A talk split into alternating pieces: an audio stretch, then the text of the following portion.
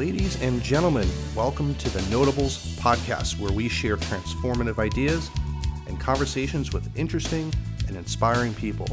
We hope you enjoy the show, and if you do, please head on over to iTunes and leave us a review and rating.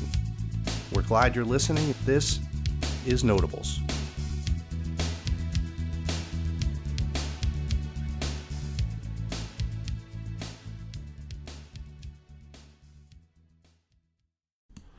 Anyone recognize that tune?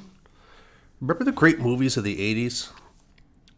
I think Breakfast Club was one of my all time favorites. Some of the best movies were made in the 80s Lost Boys, Caddyshack, Karate Kid, 16 Candles, Goonies, Ferris Bueller's Day Off, Top Gun, Scarface, the list goes on. They literally helped define a generation. There were a lot of important messages in these movies. Unfortunately, most of which I didn't realize or understand at the time, including one that I just realized recently. And it was taught by Mr. Miyagi in The Karate Kid. In The Karate Kid, Mr. Miyagi made Daniel watch a fleet of cars and paint a fence, which Daniel questioned. Mr. Miyagi was particular about how Daniel watched the cars one motion for the right hand, wax on, and then another circular motion for the left hand, or wax off. When it was time to paint the fence, Mr. Miyagi kept checking in and correcting Daniel. Up and down, long strokes. The long boards he had to paint with his right hand, and the short ones with his left. Mr. Miyagi followed Shu Ha Ri to teach Daniel karate. Shu Ha Ri is used as a path or an approach to mastering skills that comes from Japanese martial arts. Shu Ha roughly translates translates to keep, to fail, to break away. The shu or S H U means to protect or obey traditional wisdom learning the fundamentals and the techniques. The ha, or ha, in shu hari, means to detach or digress, breaking from the tradition, detachment from the illusions of self. And the ri, ri, means leave or separate. It's transcendence. There are no techniques or proverbs. All moves are natural, becoming one with spirit alone and without clinging to forms, transcending the physical. So the official definition, and this is taken right out of Wikipedia for Shu Ha is the following It is known that when we learn or train in something, we pass through the stages of Shu, Ha, and re. These stages are explained as follows. In Shu, we repeat the forms and discipline ourselves so that our bodies absorb the forms that our forebears created. We remain faithful to these forms with no deviation. Next, in the stage of Ha, once we have disciplined ourselves to acquire the forms and movements, we make innovations. In this process, the forms may be broken and discarded. Finally, in Re, or Ri, we completely depart from the forms, open the door to creative technique, and arrive in a place where we act in accordance with what our heart and mind desires, unhindered, while not overstepping laws. So Shu Ha concept was first presented by Fuhaku Kawakami in Tao of Tea. Then Zeami Motokiyo, the master of Noh, extended this concept to his dance as Shu Ha which then became part of the philosophy of Aikido. Some Chinese martial arts, popularly known as wushu, have a similar three stage concept to mastery. D, meaning earth, DI, is the basics to experiment to experience movements at the fundamental levels. Ren means human, R E N, is ready to learn.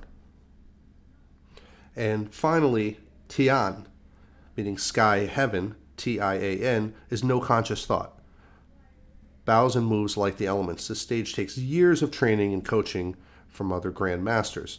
So Shu Ha Ri can be considered as concentric circles, with Shu within Ha and both Shu and Ha within Ri.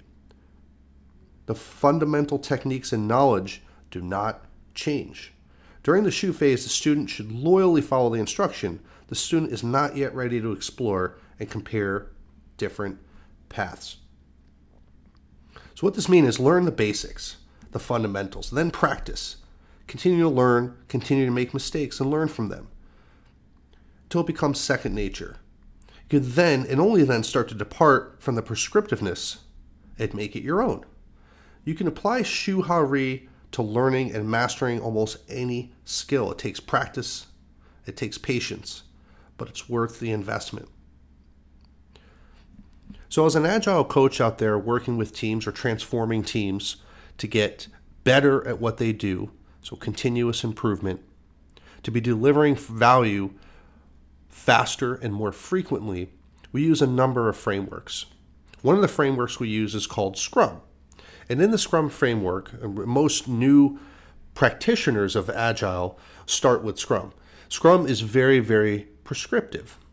There's a certain amount of events, everything is time boxed, meaning you only have a certain amount of time for meetings. There's very specific goals and there's very specific ways in which you do things. So many new teams start with Scrum. You learn the fundamentals and you learn the basics. As they practice together and they mature in their practice, they start to make Scrum their own. That's why it's called a framework and not a methodology and not a process. It's set up to have guardrails and very specific, very prescriptive practices within those guardrails. So they start to, as they mature, they get in the Ri stage and they start to learn how they can tweak the framework to work to their advantage. Because everybody's doing different things. They're building a different product, their workflow is different, there's different team members, etc., etc. So they learn how to adapt. They learn how to use the framework to just do better. Finally, once they mature through that stage and they get into the Ri stage, they completely depart, sorry, from the norm and start to make it their own. Some teams will move on to uh, Kanban or another framework, or they'll start to uh, develop a hybrid system that works best for them and for their team. You can also apply this to learning guitar.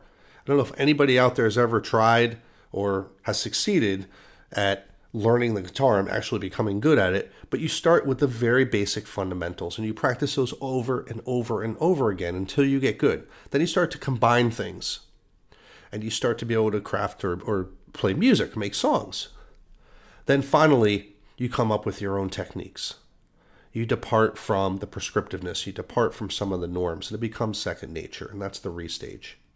So, Shu Ha Ri is a really, really important approach to mastery. It can be used for almost anything. It's a good approach to follow. Start with the fundamentals, start with the basics. Practice, practice again. Make mistakes, learn from those mistakes start to make it your own, and then completely depart from that. Ladies and gentlemen, thanks for listening. Shu Hari, it's S H U H A R I. You can find more information on Wikipedia. I promise you, learn it, live it, love it. It is a great approach to mastery. Thanks again for listening. Catch you all soon. Thanks for listening to Notables. We hope you enjoyed this episode, and if you did, please head on over to iTunes and leave us a review and rating. You can also support the Notables podcast with a small monthly donation to help sustain future episodes. Just visit anchor.fm slash notables or click the link in the show notes. Your support is greatly appreciated. For more information and show transcripts, please visit www.notablespodcast.com.